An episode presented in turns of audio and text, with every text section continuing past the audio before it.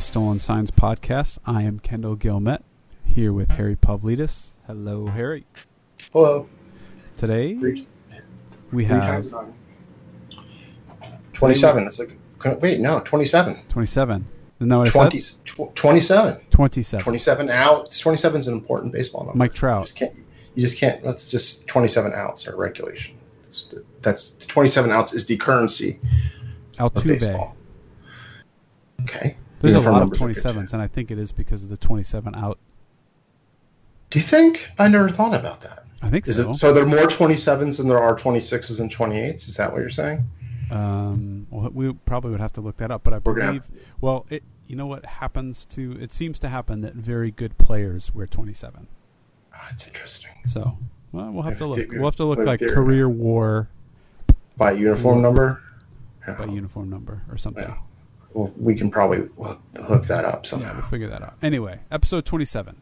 Today we are talking with Jason Benetti, who is the play-by-play voice of the television broadcast for the Chicago White Sox.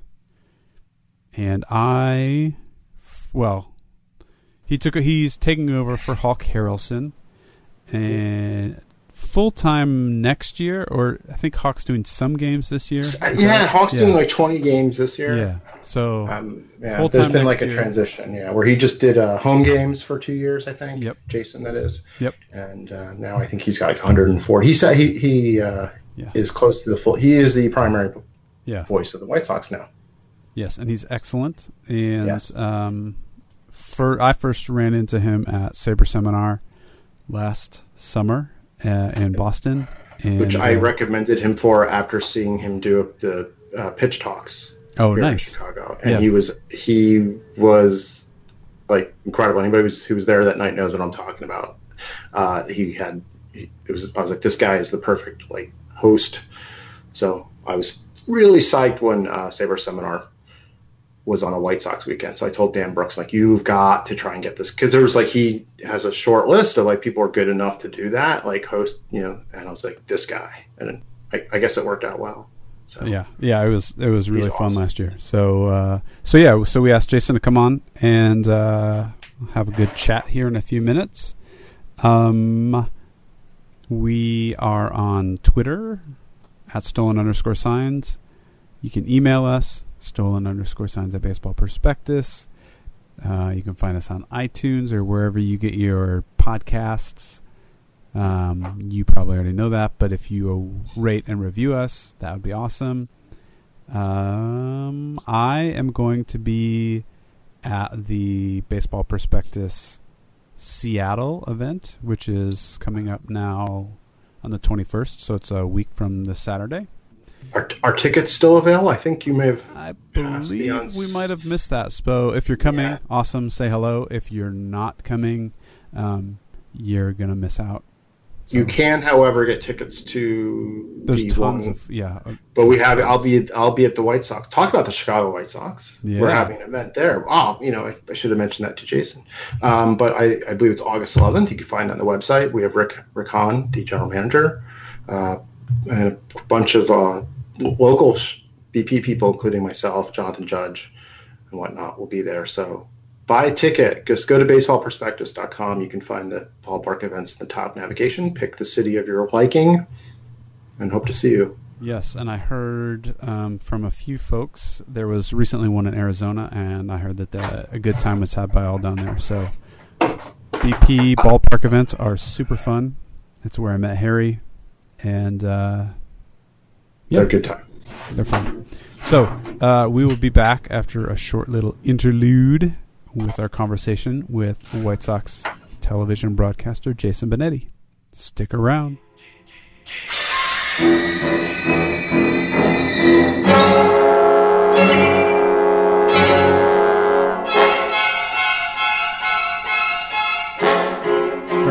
Episode 27. Uh, today, Jason Benetti is joining us, who is the voice of the Chicago White Sox. Jason, thanks for coming on with us. Glad to be here. So, Jason, can you tell us a little bit about your background and how you got into baseball and broadcasting? Start as early yeah, as you'd so like. I, uh, Yeah, uh, well, I was three days old, and the first TV. No, I um, uh, I was fortunate enough to have a high school radio station where they let us do play-by-play of football, basketball, and baseball. And at the same time, I was a kid going to White Sox games and watching the '93 White Sox, the uh, the Jack McDowell, Wilson Alvarez, Alex Fernandez, Jason Bere group. Um, so I got to do play-by-play very early in my life. I went to Syracuse University for broadcast journalism, etc. Uh, they let us do basketball, football, lacrosse there. There wasn't a baseball team, but I caught on late in my college career doing a little fill-in work with a AAA team in Syracuse, uh, where I, I got basically my first opportunity to do any real. I would I would go sit in the crowd during the summers of independently Cook County Cheetahs games with a tape recorder in, in Chicago and just like do games. Uh, and there's nothing like the County Cheetahs game on a Wednesday, especially because they don't exist anymore. They've been renamed. Uh, and then, you know, I went through A ball for two years with the, uh, the, the Salem then Avalanche, now Red Sox. Before that, I actually got hired uh, as the play-by-play announcer for the team that was the Cook County Cheetahs, the Windy City Thunderbolts, which is an effort to get as many weather pattern words into one team name as you can. And then uh, I I went back to Syracuse from 09 to 14 and did the AAA team there. So, you know, I grew up watching it, loving it. I played uh, front page sports baseball on my computer. Oh, which is hell like yes. The, I mean, for me, one of the first like franchise building uh, Sure. computer games. Yes. I played that too. It was awesome. So when I was Yeah, at it Syracuse, was really great. When, when I was a student at Syracuse, the Chiefs were uh, the Blue Jays farm team, Yeah. and it was the the uh, like Ed Sprague, Derek Bell pre-operation shutdown, and we used to get free tickets from uh, the Taco Bell down on Erie Boulevard. Basically, just as long as you went to the drive-through. That did they still do that? I mean, you're a little younger than me, so I assume yeah, did, when you were a student, did they still hand out like literally as many? Like we would say, if you start out shy, you're like, I'll take two. The next time you get four, then finally you just go down there and say, I'll take two dozen. Uh, You know, this is there, there were a lot of there were a lot of places where that seemed to happen just to try to build support. But I've like I've always said, if you work in minor league baseball or know anybody who works in minor league baseball and you ever pay for windshield wiper fluid, uh, you're doing it wrong because there's always free that at minor league baseball games. So my, my favorite promotion in Salem in like 2007 and 2008, they used to give away loaves of bread just That's- for people walking out of the stadium. Like you'd get bread, and and it was like a it was like a a, a toast oasis in the parking lot once people left because they'd like go into the bread and like start eating it in the parking lot. Maybe because it was Thirsty Thursday, maybe not. I don't know, but it was it was the most bread I've ever seen in one place. that's uh, that's that's a, it's probably smart that they gave it to you on the way out because if give it to you on the way in, people, Yeah. especially on Thursday, Thursday, you could have all sorts of flying Yeah. loaves and slices. Was the bread sliced Yeah. or was it? No, it was loaves. There were loaves of bread given out to people as they left Yeah. the ballpark. Yeah, I think if you had a pre-sliced, it'd be safer to bring it. Let them bring it in because if you tried to throw the entire loaf and it was sliced, it would fall apart. Into you know, so it wouldn't work. So I think safety was Yeah, then probably people the like one. bring knives for butter or try to, Oh. and then like then there's the development of peanut butter and or jelly, and then somebody really gets intrepid and brings a toaster, like the guy in West Virginia who who does the the whole toast thing when people strike out. You know, it gets ugly. Better on the way out. Yeah. Okay, so when you were outside of the toast extravaganzas, what, what was what was what else was memorable about your minor league uh, experiences? Notable on the field, off the field, both. What? Which ones? You you can pick. Okay. Uh, well, in Syracuse, I was part of the Stephen Strasburg extravaganza uh, in 2010. He pitched for six games for us that year, and it was basically uh, carnival every time he pitched. People drove up from Pennsylvania to see him. People were flying in from even further.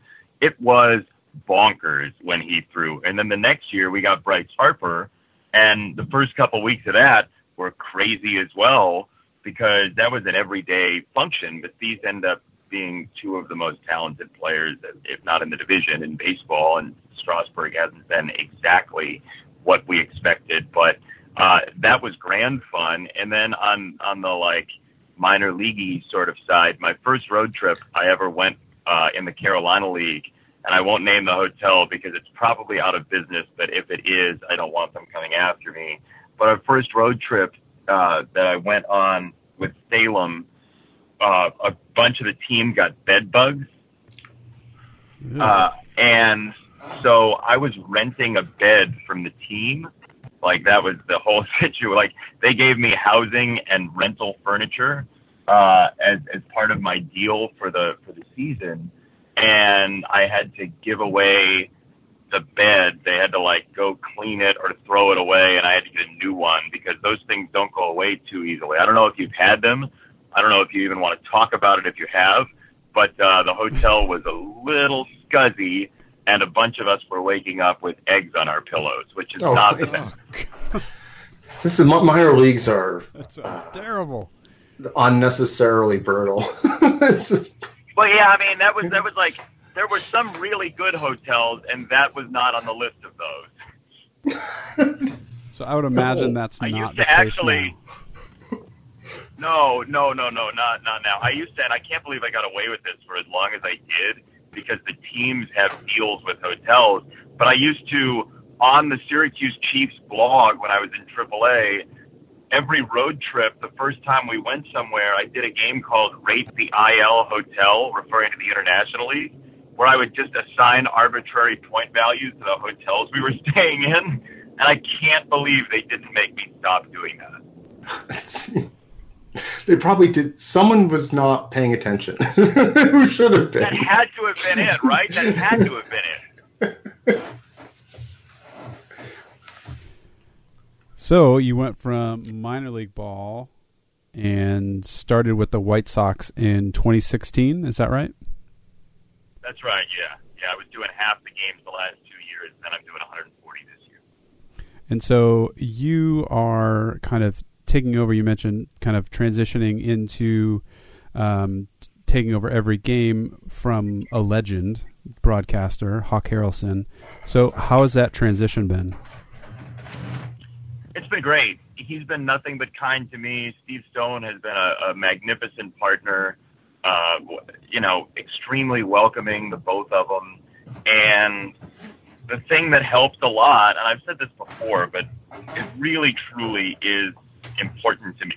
To me, that in January, before I did a game with the Sox, Hawk called me and basically said, "Look, uh, don't try to be me or anybody else, or even some of the people that you really like. Be yourself. You do you. I'll do me, and it'll be great." And he was right. And for him to say that and be that warm and want that to be the case was really enriching, and I'm grateful for it. Do you get much interaction with him? Because obviously you're not calling the same games, but do you get to interact with him much? You know what? We we text sometimes, uh, but I don't get to see him because when I'm not there, he's there, and when he's there, I'm not there. So generally, no. But we did do one game, the three of us together for a couple innings earlier this year, the home opener, and uh, we had some fun. I needled him a little bit because he always says the dreaded leadoff walk. I said, uh, "So Hawk, how do you feel about that leadoff walk?" And he kind of chuckled and laughed. but when you grow up, when you grow up watching somebody, you know all the catchphrases. And there were times, especially early on, where something would happen in the game, and just instinctively, because I grew up watching him, like those phrases run through your mind, and there's almost like a. The first couple weeks, there was like an editorial process of, oh, that no, that's a Hawk phrase. Stretch. that's what Hawk does. uh, but that's that's in a way uh, a kind tribute to him as well. No, it is like, and I would say it, but then it was like, oh, no, he says that. Yeah, Like I said mercy. I said mercy in a football game earlier this year, and a couple Sox fans were watching it, and they were like, "Did Benetti just say mercy in a football game?" And I was like, "I sure did." That's awesome. Yeah. So you mentioned Steve Stone. Like I grew up on Steve Stone. I grew up a Cubs fan, and so I was always uh, back when he called games for the Cubs. Um, was always just amazed by his ability to break down pitching and just the game. Like, what kinds of things have you learned from him, sitting next to him on a day to day basis about baseball, pitching, life, anything like that? Like, that seems like a trove well, of information. Yeah, I, he is so good, especially at sequencing. Uh, yeah. Why is he throwing this here? What's he going to throw now based on the swing from the last guy? That sort of thing. I, I learn something new every day. And, and the funny thing for me is, and this is not to disparage Tony Romo because I think he did a great job at football last year. I really enjoyed it. But Tony Romo got very loud accolades for predicting plays before they happen in football. Steve Stone has done that for decades yeah, in baseball, and people are not writing that story. And I think, you know, any comparison of Tony Romo should really start there. See, my, my like prototypical Steve Stone story is some, you know, some story in the 90s where he's sitting with Harry Caray and he says, if he goes back to the fastball here, it's going to be trouble. But if he goes ahead and, and unleashes the slider in the dirt, he's going to get him. And it's like, oh well, there's one finger coming, fastball in trouble. It's like he would not only tell you what the possibilities were with terms of what pitch might be coming. It wasn't necessarily predicting like which pitch, but also which would be successful and why. And it was eh, stunning to me. And it's like so a lot of like watching how pitchers pitch, swing reading, all these like extraordinarily uh, nebulous concepts in baseball. He's the master of it. I mean, it's yeah. He, he just distills it. I mean, and and it's funny because I know where he's going now. Like I understand his his pattern of how he sets these up, and it's not that it, it's not that it's necessarily uh, canned behavior. I just know based on what he says two pitches in advance in a sequence where the end run is, and it is really fun to watch develop because he starts talking about the left fielder maybe in a 1-1 count with a runner at second base and then eventually that's going to end in, but the right fielder has the better arm, and he goes there because it's a left handed pull hitter, and he's preparing us for the eventuality of the opposite field hit or the pull side hit, but he ends on the pull side hit because that's more likely for the hitter. And then suddenly the right fielder comes up with the ball and unleashes a cannon, and it's like, oh my gosh, he set us up for that three pitches ago, but he didn't start on the nose with the right fielder. He could have just said, right fielder throws hard. He didn't. he put it in a package where you're like, wow, that was a strategic decision he made in order to canvas all of the possibilities and land at the most likely one. That is playing chess when other people are playing not even checkers, like Connect Four.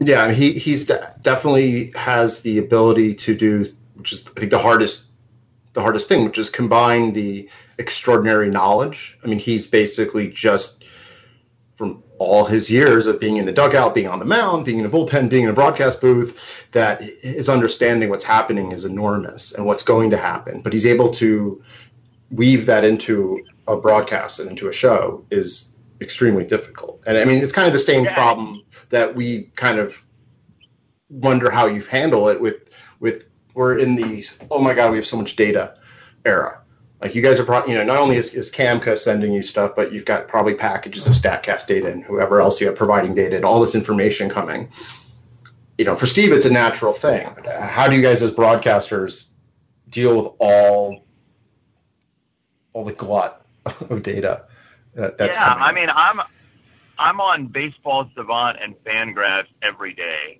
When I have a hunch about something, I want to investigate the data because, and I want to, and I want to talk to the players too. Like I'll, I'll pull up a heat map of the last three weeks and show it to somebody and say, hey, what gives? And there's a chance that they're going to give me something that makes sense based on that. And sometimes they'll say, yeah, I don't really, not anything. Like I had a, I had a really good conversation with uh, Giolito about his changeup, and it started with me looking at the data on how much he throws it, and then it became why he throws it and when he throws it and that sort of thing. Like the other day, we were talking on the air about Jose Abreu expanding his strike zone recently during the slump he's been in. And I went to Baseball Savant, and his chase rate actually was not substantially higher for the pocket of time we were talking about as compared to the whole season. And I, I think data is there to either confirm or make us rethink what we're positing. And I always like that it's there because sometimes the numbers know us better than we know ourselves. I mean, that is 100% true tendency wise. So I love it. I mean, it's an opportunity for something new to be learned every day. I think it's great stuff. But you've got to give it context. Like, there's got to be a reason that you're giving that stat. Like, I'm not just going to say 26 degree launch angle on that home run. That's that's not the purpose of it. It's a comparative number. Yeah, I think that's the the comparative nature of it. That's important. You know, what does that mean for that player? What does it mean for that situation that he's able to lift the ball? I think that's always basically been the critique. I mean, even though what I do is work with baseball numbers all the time, I don't want them up front in the broadcast. So I know sometimes they have these stat special broadcasts, you know, an online feed or something for a big game. I don't watch that. Uh, it's like I just want to like see the stories of the baseball and get insights like what Steve brings, which is something very specific and detailed about about the game. Um, Can I ask you if you would change your opinion on that if there was a Statcast-driven home run derby telecast? Driven. Hmm. Uh, that's that one's Meaning fine. The numbers, the numbers we would, the numbers we would give you would be Statcast only, hypothetically. No, because I work with that data and I know that you would be spewing out inaccurate information, especially on long high hits or ones down the lines, and I would not want that. No, thank you. What, but what if it was what if it was much more Statcast driven, comparing with regular season numbers? Yes, if you started showing me this is what this guy profiles in, in normal work and this yeah. is what he's doing in, in that, yeah, I'd be totally down with that.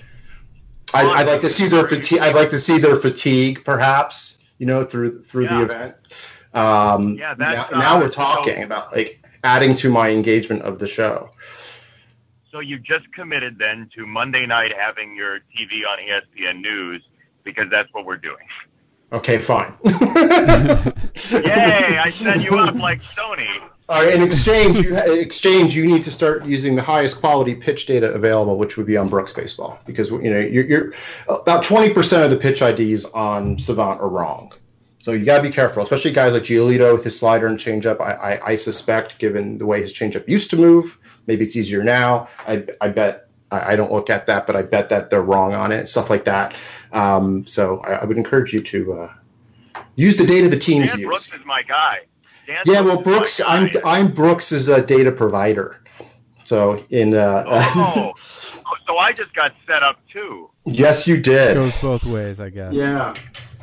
So yeah, I'm the powered by pitch info part on Brooks, but yeah, Dan and I set that stuff up um, because I I've reached basically curated all the data and and all, you know teams most of the teams in Major League Baseball subscribe to that data and they use that because of there's like a slightly better you know thing about it. So I always cringe when I see the numbers on TV that are either a wrong or b obviously a producer took them off Dan's website and didn't credit us. They've seen things down to you know like a digit of sensitivity. Like, hey, that, that that's not a coincidence. Um, so, but you should check us out. There's things you can't do there that you can do on Savant, but I would encourage that as an additional tool for your usage. Oh, I've I've I've used and cited Brooks Baseball quite a bit. There you go. Yeah, I love I love you guys. I didn't I didn't know you and Dan were in cahoots as much as. Oh, we are deeply in cahoots. Yeah, I'm, I'm the fool who actually recommended you to do the uh, emceeing at, the Saber seminar, so you can blame me for that. Nice. you should go back to that someday because uh, I know everybody really enjoyed I it. Want, I was. I told Dan.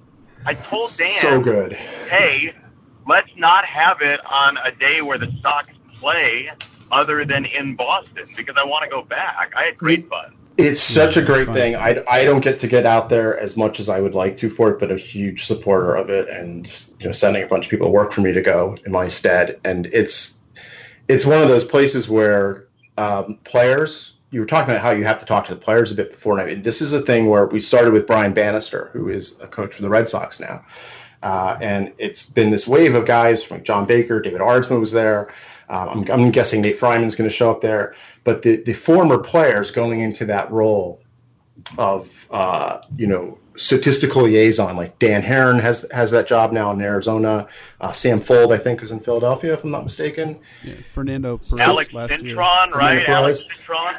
Yeah, there's all these guys, and like, so when you, so when you're talking with the players, like, are some of them like noticeably more receptive to this? Like, where, because it seems like you know, one maybe one out of every two clubhouses uh, you know, at any given time, Major League Baseball, I feel like has a that's just my like it's like one in it's like one in fifty. It's like not a lot of guys in Major League Baseball are like into this stuff.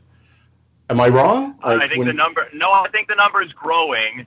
Uh, I I wouldn't say it's our entire clubhouse, but I've not talked to our entire clubhouse about it. So my data is going to be about twenty percent skewed.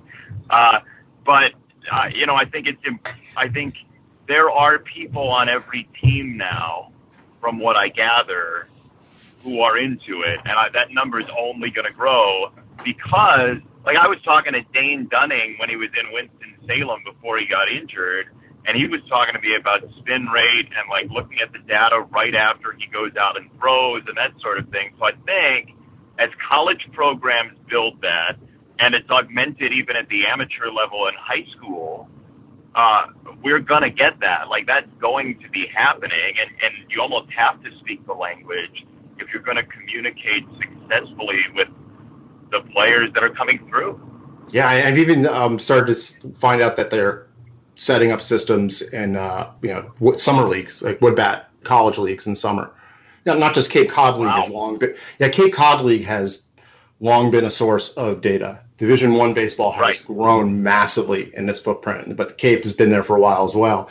But now it's like I don't, you know, it's the smaller, you know, like teams can buy their own unit, like a Rapsodo or a FlightScope. They don't have to have a TrackMan or a Sportvision, like expensive broadcast or, you know, even a smaller TrackMan unit.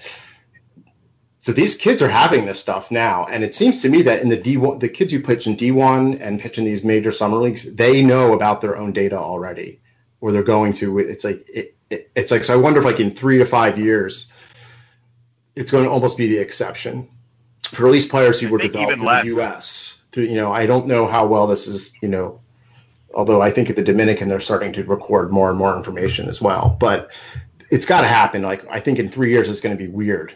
Instead of it being 150, it's probably going to be you know five guys in each clubhouse on each pitching staff. Like most of the guys on the staff are going to be fluent and curious about about data.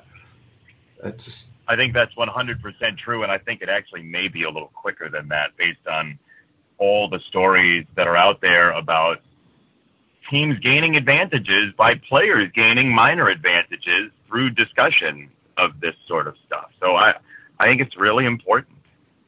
Do you think it's a like major like there's you know we talked we talked about this on this show before because I'm kind of a cycling fan, but the kind of marginal gains concept which a lot of the athletes who come through those marginal gains programs are like, it's just BS, it's just a psychological edge. I mean, what is it? What, you know, the players are they using this stuff to say I should change how I? Is like James Shields changing his arm slot? Is it Giolito tweaking his changeup? Also, he changed his arm slot too, I guess too. But there's you know, or is it or is it more esoteric about? Uh, this hitter, if you attack him this way, look at the data, look at this heat map, or look at the spray chart. You know, what's yeah, the level I, of engagement? I tend to think I tend to think it is more personal improvement than it is situational improvement. That's what I think. Um, I, I, I, I think it's hey, I'm going to tinker with my curveball and see what what I if what I think is happening is actually happening. That sort of thing. I, th- I think it's much more about individual gains than it is, hey, how should I attack that player? I'm not saying that doesn't happen, but from my conversations with people, it has been, I'm working on this pitch. I want to see exactly what the spin rate is. Like, I want to mess around with this pitch. Maybe not mess around. That's a little too guess and check, but have some confirmation of something they were trying or just really totally tinker and see what happens. I mean, I think this t- takes the mess around concept. Like, yeah, I've been messing around with the stuff, you know, on the side, in a couple bullpens. It takes that to a data level where you can say, you know, a lot of these teams are running stuff in the bullpen, you know, or you can go out on the mound before the game. Like this, it's why you want to have your uh, starter stop by the stadium um, when they're on a, you know, before they rehab because you can record some data from them. Um, but I think this takes that like, hey, I'm going to try this out and then throw it in a game to the point of is this game ready? And I have some empirical validation of it, even if something as, as straightforward as the spin rate is in the range I want, based on the fact that I know now know what the range is because I saw that guy beat our batters from afar, and then I went into the clubhouse and looked at his data, and it said this is cool. I've learned how to do it. I mean, the whole whole ecosystem of tweaking and developing pitches is just I mean, I think I think it's both validation, but also making sure that consistency is there. I think you can make sure your pitch is robust enough statistically to then unleash it, or you have the option to do that. So if over and over again you're getting the same readouts, I tend to think that in the long run, people are going to look at that and say, okay, now it's time to take it from the lab to the game. Now, there's not always time for that in game, you might just have to say, okay, I feel good about dropping down. Like that's what Shields did last year at Fenway Park. Is he basically said, I'm not getting anybody out. I'm gonna I'm gonna tool around with this, and he did it with a splitter earlier this year in, in at Wrigley too. He was just messing around with it in the bullpen, and he decided to throw it. Now I think over the course of time, you gain knowledge that allows you to say, okay, it's, it's, I can play with that. But for a younger pitcher, if you can go to the pitching coach and say, look, I know you don't want me to throw this, but look at the numbers I'm getting here, and they're consistent over and over again, I'm doing it. I think it provides you evidence that something you think is something that will be. You know, and I, with all the data I've looked at over the years, all the way from these you know low level players, these all the way up to the majors, you see definitely see that where you can almost predict that a pitcher is going to improve by some regrouping or tightening of his data of some some factors that are relevant. It's not always the same things, but I think that's absolutely true. Like it, it's like I remember when Jeff Samardzija was finally turning the corner, was you could see it in in in his data in spring training. It was like, oh wow, suddenly his the way his cutter is consistently separated from his four seamer. Uh, he's got it. He's got the feel for those two pitches, and therefore he'll be able to make them do what he wants to do with it, as you know, it's in a tighter approximation of his target. It's kind of like it's basically having command and control of the stuff. It's if it's not consistent, you're not going to you're not going to have command. So I think that's where you can use this data to see even you know not just for a single pitch but the pitcher as a set of different attributes of like is that fastball separate from his sinker? And i've had this conversation with teams where they're they question the data. They say we don't think you're splitting up this guy's two seam and four seam fastballs correctly. And the end it's like he needs to throw his two seam fastball better. Right. Right. So it, you can use this stuff to raise questions not just answer them. Sometimes you know well what i say i've been I've actually. It's funny you say that because I've been thinking a lot about about why people are um, averse to hearing so much data in a telecast, and I, as I've been saying some of the things I've been saying over the past month based on data. I have realized that I could say those as assertions without data. And having gone to journalism school and wanting to provide evidence for basically any conclusion, or having done a geometry proof and wanting to provide a basis for every conclusion, if I look up that Carlos Rodon, last time he faced, I don't know, Mike Moustakas, he threw him 12 sliders, three fastballs, and zero changeups. I could say Carlos Rodon, last time he saw Moustakas, threw him a dozen curveballs, three fastballs, and no changeups. Or I could say Carlos Rodon probably isn't going to throw him many changeups today. Yeah, now, right. I don't know which one is better. However, I do like and think it's good for our game that that data, those data are out there for us to be able to marshal. Now, I think it's it's kind of a worldview question whether or not you actually want to hear the numbers behind my assertion. Really, I think it's do you believe in the scientific method and do you want to know how I got there or do you want to just be told something? And I actually don't think it's the worst thing in the world if somebody just wants to be told something. However, if you're going to do it routinely, you have to have control and understanding of the data. So I don't know that we're necessarily attacking does this belong in telecasts the right way because it belongs in the announcer's brains. Yes. That's for sure. That makes us better fans and better stewards of the game. And when you can provide it to people, if it encourages them to go do some research on their own, you get better baseball fans as well. So I've been thinking a lot about that, and I still haven't exactly landed on an answer, and I think it's some of both. But I do think it's it's it's less of a should we or shouldn't we question, and it's even less of a how should we, but it's when should we utilize the numbers in order to prove our point. Yeah, and, it doesn't take the uh, romance or intuition or anything out of the game. Like it, it really doesn't, because all the numbers and newfangled things are just manifestations of almost in every case about something we've already known about and thought about in baseball. And Yeah. if they if they help you have more knowledge about more players without having to literally watch every single game and every single pitch, but you can still have like detailed level knowledge because of trustworthy systems and data that you know you can get now. Why wouldn't you use that? Why wouldn't you have that knowledge? But I would you know say that the like it doesn't have to be an analytics forward thing. It doesn't have, it just it's just part of the knowledge. You you speak to the scouts, you sit next to Steve Stone and absorb all his information, so that's going to come out as well. You know, just the way watching you know, Hawk all your childhood made that come out of your mouth as well. You're going to you know learn from Steve and start thinking what you know how he thinks. Um, and it's all these all these different things are just there, and then you and then you then you then you call the game. And uh, Yeah, and- and the occasionally there's something you might want to feature. Something occasionally there's that like featureable thing, and you'll know it Yeah. when it's like, hey, it's time to put you know this up on the screen and really explain this interesting set of numbers. And Well, you and I told I told I told Mike and Darren this. I, I like the new baseball savant player pages with heat zones, which I know are sometimes unreliable, but like think about the success USA Today had in America. It's Mhm. in every hotel, and jokingly, people talk about it being all graphs, right? It's just pie charts and graphs and all that stuff. That's very that's very digestible yes, by an audience graphically like that individual player pages being graphically based could be a major boon for baseball on television if we use it the right way and frankly i i do think we should have at some point a large gathering of baseball television crews and radio crews and just like talk about best practices i don't think there's any reason not to do that because people will leave with their own opinions anyway.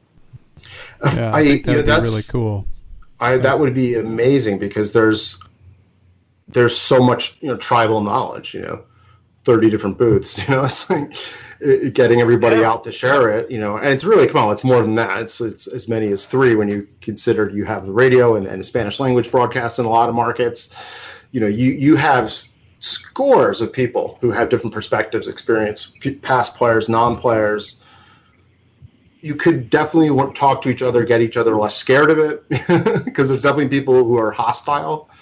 Uh, Yeah, and I mean- frankly, sh- and frankly, have people who are more knowledgeable about it than us. I mean, I, I, I click around all the time, and I've had people who I think are very smart show me some of the ins and outs. But I don't claim to know everything about what's going on on Baseball Savant and Brooks Baseball and how to best use Fangraphs and even the play index at Baseball Reference. right. Like there are tutorials online for some of that stuff, but also to just have a convention for two days in the off season, I think would be enormous. Sport. Sportvision, who used to be the uh, one of the providers, like right now it's ChyronHego and and uh, Trackman. I hope I'm pronouncing the first guy's company's name right. Probably not, but uh, but it used to be Sportvision, and they would have these Sportvision summits where literally it'd be during the season. We'd go to you know Giants game, and you'd have two days of presentations from researchers, from team people, from the scientists who work on these things, from educators who use this data to to you know teach physics to I'm, me, I'm what you talking just- even like I'm. But this would Like- be exactly like- perfect. Like make a broadcast centric thing where all you it's like where the data providers, the and experts in the field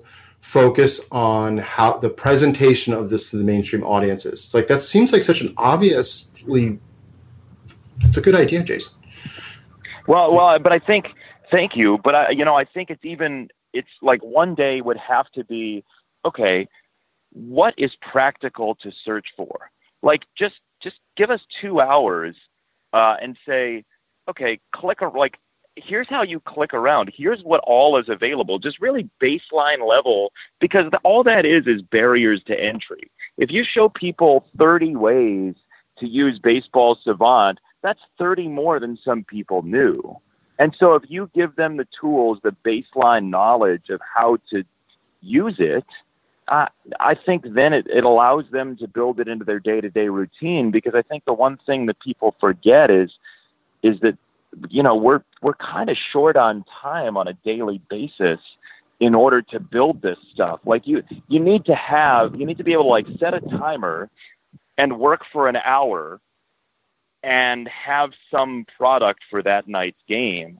And if you're just learning in season, you're probably not going to be able to use it most effectively. But you know, let's uh, let's try to work on this. That makes a lot of sense because you're right. During the season, you're very focused on preparation and and not.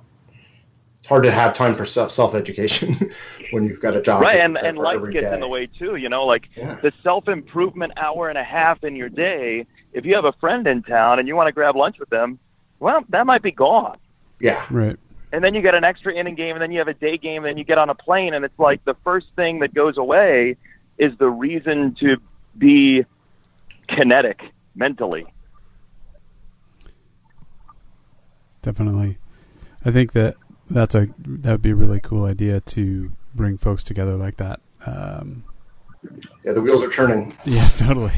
well, we want to uh, let you go, and um, you can get on with your day. And uh, we you got a appreciate your game to time. get to. sox royals man Oh, those those those Royals. They're only Yeah, what, it's a- forty games under. yeah they're 40 we're 30 A uh, we being the white sox Yeah.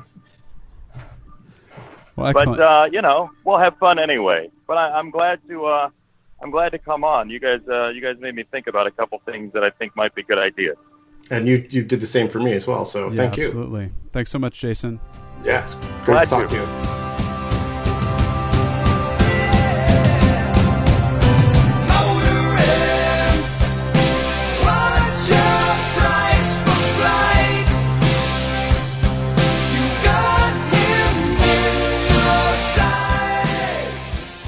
Thanks again to Jason Benetti for coming on the show. That was very cool to talk to him, and um, yeah, good to get to pick the brain of someone who is very, very good at his craft. Yeah, it's interest. Very interesting to get his thoughts on how the players, you know, uh, use this stuff, use know, how they're exposed to it, and how, where he thinks it's going. But his his notion of the broadcasters should get together, and that that I think is uh, that might be something that has legs. Yeah, it's, that would be a cool idea. Yeah. I mean, it, maybe you put it in with the winter meet. It's something. There's, there's, there's, there's got to be an opportunity for, for that. There's got to be a way to make that work. So, Right. Yeah, that would be very cool. So, so we're almost to the All Star break. Are we gonna? All Star break is before us. Um, yeah, so It's teams are wrapping up the first their first half this weekend, and then off for the All Star break. So, uh, The Futures game is Sunday night. That's always a big deal. Yep. As as you just heard, I am committed now to watching the ESPN News apparently uh, feed of the uh, uh, home run derby. Right. Hopefully, you gave some good feedback to him about how to present the data, the data. That, that will be interesting. He can present it how I just want him to use Brooks. There you more. go. That's all. That's all. No, he does. I'm just kidding. Yeah. Um, yeah, so the All Star game has been an interesting thing. It may, and it's come at a time where, you know, the the um, you know, Yadier Molina was named to the, the team to replace uh, Buster Posey, and uh, future Hall of Famer Yadier Molina. Is that yeah, this is the thing. It's like, yeah, so Jay Jaffe wrote a good article at Fangraphs about this, and um, he talked to Judge, Jonathan Judge, Rob McQuown, a bunch about data. You know, they helped him out with some of the questions because we do have a lot of catching data over at BP, uh, and really kind of like really using the new modern data that is really we can go back to 1988 with uh, recontextualizing some of these catchers' careers, and it's always been kind of there for me as the researcher when we presented the information, like that Brian McCann and Brad Ausmus were, and and and in recent years Russell Martin are, and you know, hugely valuable receivers. Like brings them to MVP caliber levels and things like that, mostly because of pitch framing. And when you you know when you start to look at that, it makes Yadi's case a little different for the Hall of Fame.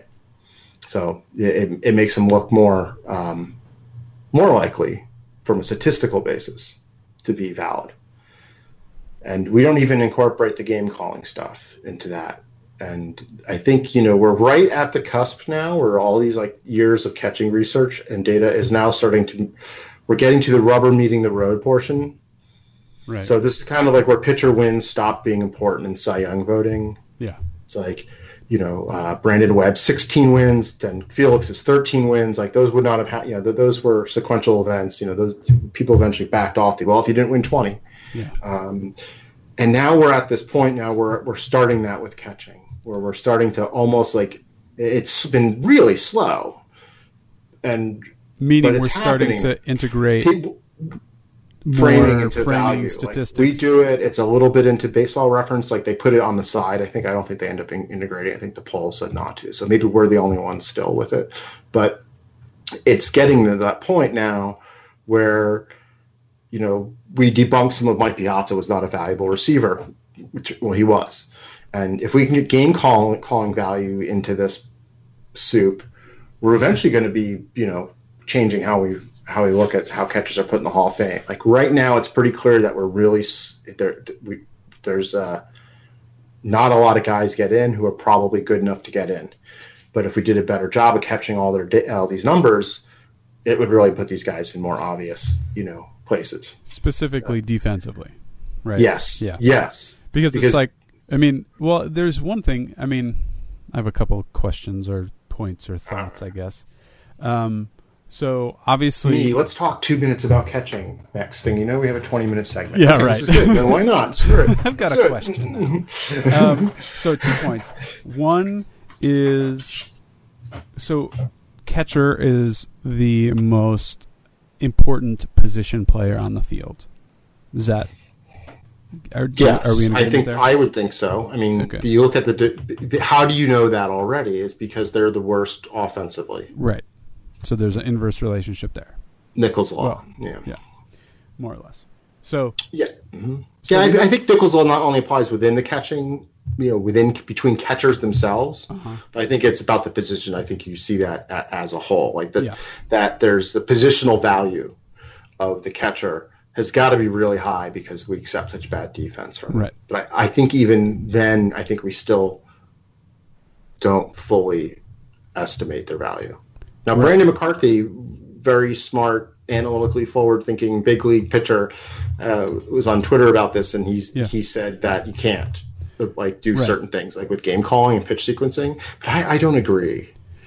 well, I think I- like I don't. So I think we can do that. I think we can capture like the the residue of being there stuff that Right. we've already tried to get at, but also I do think we can start evaluating certain skills and tendencies around catchers and whether or not those go into WARP or not, I, I mean, remains to be seen. But it's like this notion that we should be able to at least understand more about what how different catchers do things. Okay. And there's so much data. so here's my second question.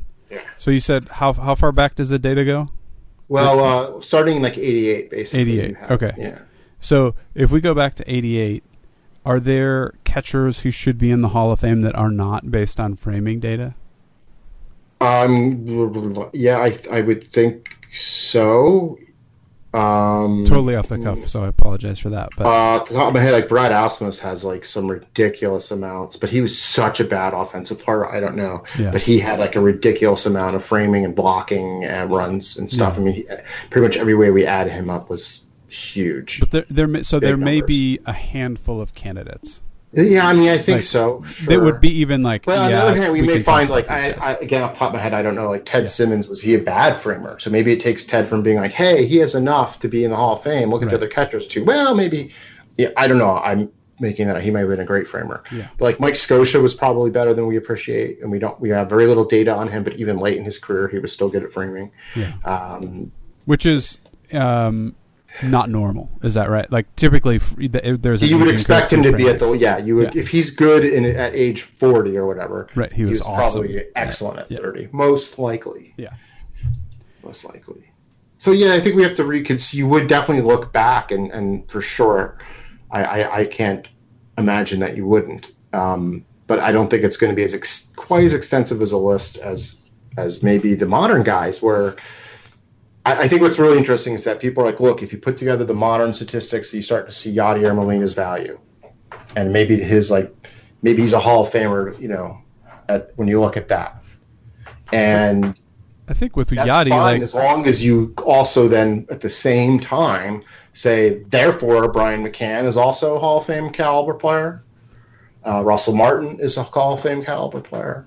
You like if you're going to make that case about Yadi, you've got to make it about a few other guys. oh man, like I feel like that is going to be such a stretch for like the general public. And Like- it's because we've built it. The this extra value of catching has been built only on narrative and myth. So as we demystify it, if, even with fits and starts or getting it wrong, and, and it's it may conflict with what people believed. But the, the notion that catchers have additional value that isn't captured by anything is that's been around for a long time. Yeah. And it's like Yadier Molina is like the poster child at this time for that. And a lot of that, it's like 80% of that is probably totally 100% deserved. You know what I mean? So 80% is 100%. But the other 20% is reputational, narrative based. We should measure it. Well, I think one thing with Yadi, and this is not necessarily defensively related, because he's defensively he's been exceptional his whole career, right? Yeah. So, Yeah. but offensively, he was a very late bloomer, and Right. and, He, and I think in he had like three of, quality offensive years. Yeah, Yeah, he was not a big of- offensive.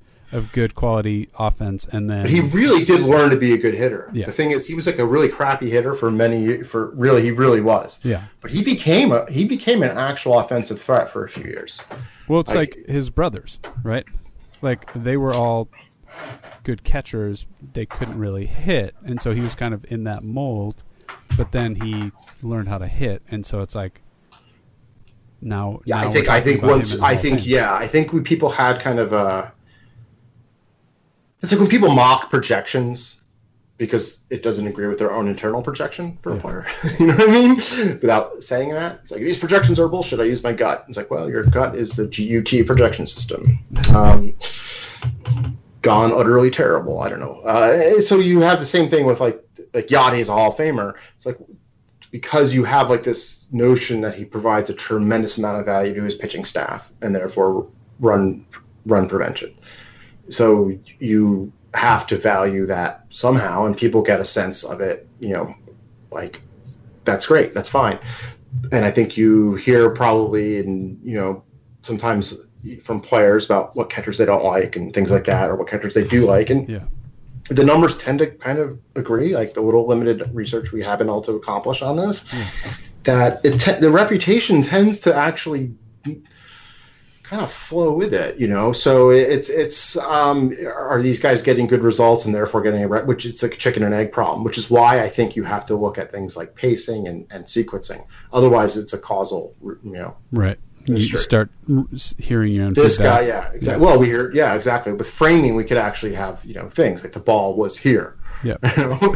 uh, with these other things, it's going to be a lot harder to do, but it's going to become very important, I think, because it, it, otherwise, we're going to be in this modern era of understanding. We're going to be attempting to evaluate the candidacies of Yadi and, and Martin and McCann um, without full set of tools at our disposal, and it will just devolve into uh, you know, What it is today. well, yeah, basically, Yeah. a lot yelling. Well, I think like even just thinking about like um, I don't know, defensive wizards, if you will, playing in St. Louis, making the Hall of Fame. Mm-hmm. Um, that's you know, Ozzie Smith was never a, a, an offensive, you know, Superstar. No, Like- never. Not a he was a hitter. defensive superstar. He's a better hitter than Mark Belanger, I think. I had to look that up, but I'm pretty sure he was. But Yeah. Belanger, yeah, was probably the predecessor to Smith in terms of defensive insanity. Right. So, I don't know. I I I've thought about this a little bit since you know all of this broke, but I uh, I could see a Yadier Molina in the Hall of Fame for sure. Yeah, I, I, I, would not I- be upset about it at all. No, I don't think it's. To me, it's more like less about Yadi and more about we have a lot of work to do Yeah. in terms of understanding and, and evaluation. Yeah.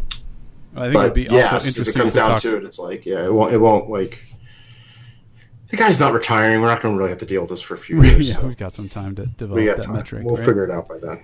Yeah. Well, I think it'll also be interesting to talk to, um, you know, Brandon McCarthy and you know, and and have him on and and see what what uh what his thoughts are on it and game calling and how does that affect and uh and, and how we might measure that It might be interesting. Yeah, and uh, if you're interested in kind of how teams are starting to develop heuristics about sequencing, you can look at an article in the Athletic that just came out about the Red Sox, uh, and the, one of the people we mentioned on the show today is Brian Bannister, and how you know he's his his the group he works in has started to provide uh, sequencing tips to to people. So it's happening. There's going to be people saying you can't do it, you can't measure it, can't evaluate it, can't optimize it. People I- say I that about framing too, right? I mean, well, no, No, no. We just the numbers just came out, and we're like, look, and people are like, no, that can't be right. And I was like, no, it, it turns Oh, out to be. right. Um, but with this, it's like, hey, we're going to do this, and like, no, you can't. And I mean, I said literally, challenge accepted, Right. um, because you know, in a way, when when a ball player says, no, you're not going to measure that successfully, it's like, yeah, okay, I bet we, I, I, I bet we can, and I bet, I bet I can change his mind too. Yeah. Maybe not, maybe not in a year, but I, I think there are absolutely things. I mean, I've, I have found evidence of catchers who cheat on pitch calling for you know handling base guys on base because they don't it's like do the guys who throw worse call more fastballs, and they kind of do. So I mean, there's things out there that we can actually look at and see like is there something that is influencing pitch calling besides what we would think is the optimal track, and we can actually point a finger at it. That those are that's one thing, and you can get you can get into much more advanced things with I think the the, the pitch visualizations or like you know Yeah. that, that what people loosely refer to as tunneling, but that whole that whole variety of research around the, the human perception of pitches um, and how they relate cross at bats, cross games, etc. I think that will also inform our ability to evaluate pitch sequencing, and also looking at pitch sequences will help us try to evaluate, understand perception. It goes both ways, but there's plenty of work to be done. It's definitely going to be a lot of hard hard signal to squeeze out of the noise, but. Mhm. So, I mean, come on, man! This is the crux of baseball, right there. Right. So Yeah, for sure. let's go. Let's go to the core. Let's go into the core. It's hot, but we can do it. that does it for this week. Um, thanks again to Jason Benetti for coming on. Thank you for listening. Goodbye, baseball!